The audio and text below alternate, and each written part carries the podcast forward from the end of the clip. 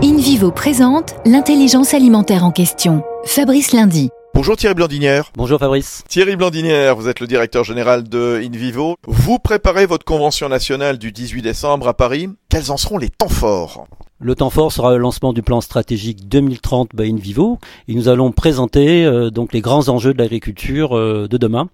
Euh, l'an dernier, une star internationale avait témoigné, l'ancien secrétaire général des Nations Unies, Ban Ki-moon. Est-ce que vous ferez mieux cette année? On espère toujours faire mieux et toujours apporter une vision mondiale à notre métier. Donc c'est la raison pour laquelle nous avons la chance d'avoir une star américaine qui s'est engagée dans, dans, le plan climat et qui va nous donner un éclairage, je l'espère, brillant sur l'avenir du monde et de montrer que l'agriculture est une solution plan climat. Jeudi prochain, ici même, on révélera son nom. Rendez-vous donc le 18 pour la Convention nationale à Paris. Merci Thierry Blandinière, le directeur général de InVivo. Premier groupe coopératif agricole français, InVivo s'engage pour une croissance durable en créant l'intelligence alimentaire, le lien entre la terre, ceux qui la cultivent et ceux qui s'en nourrissent.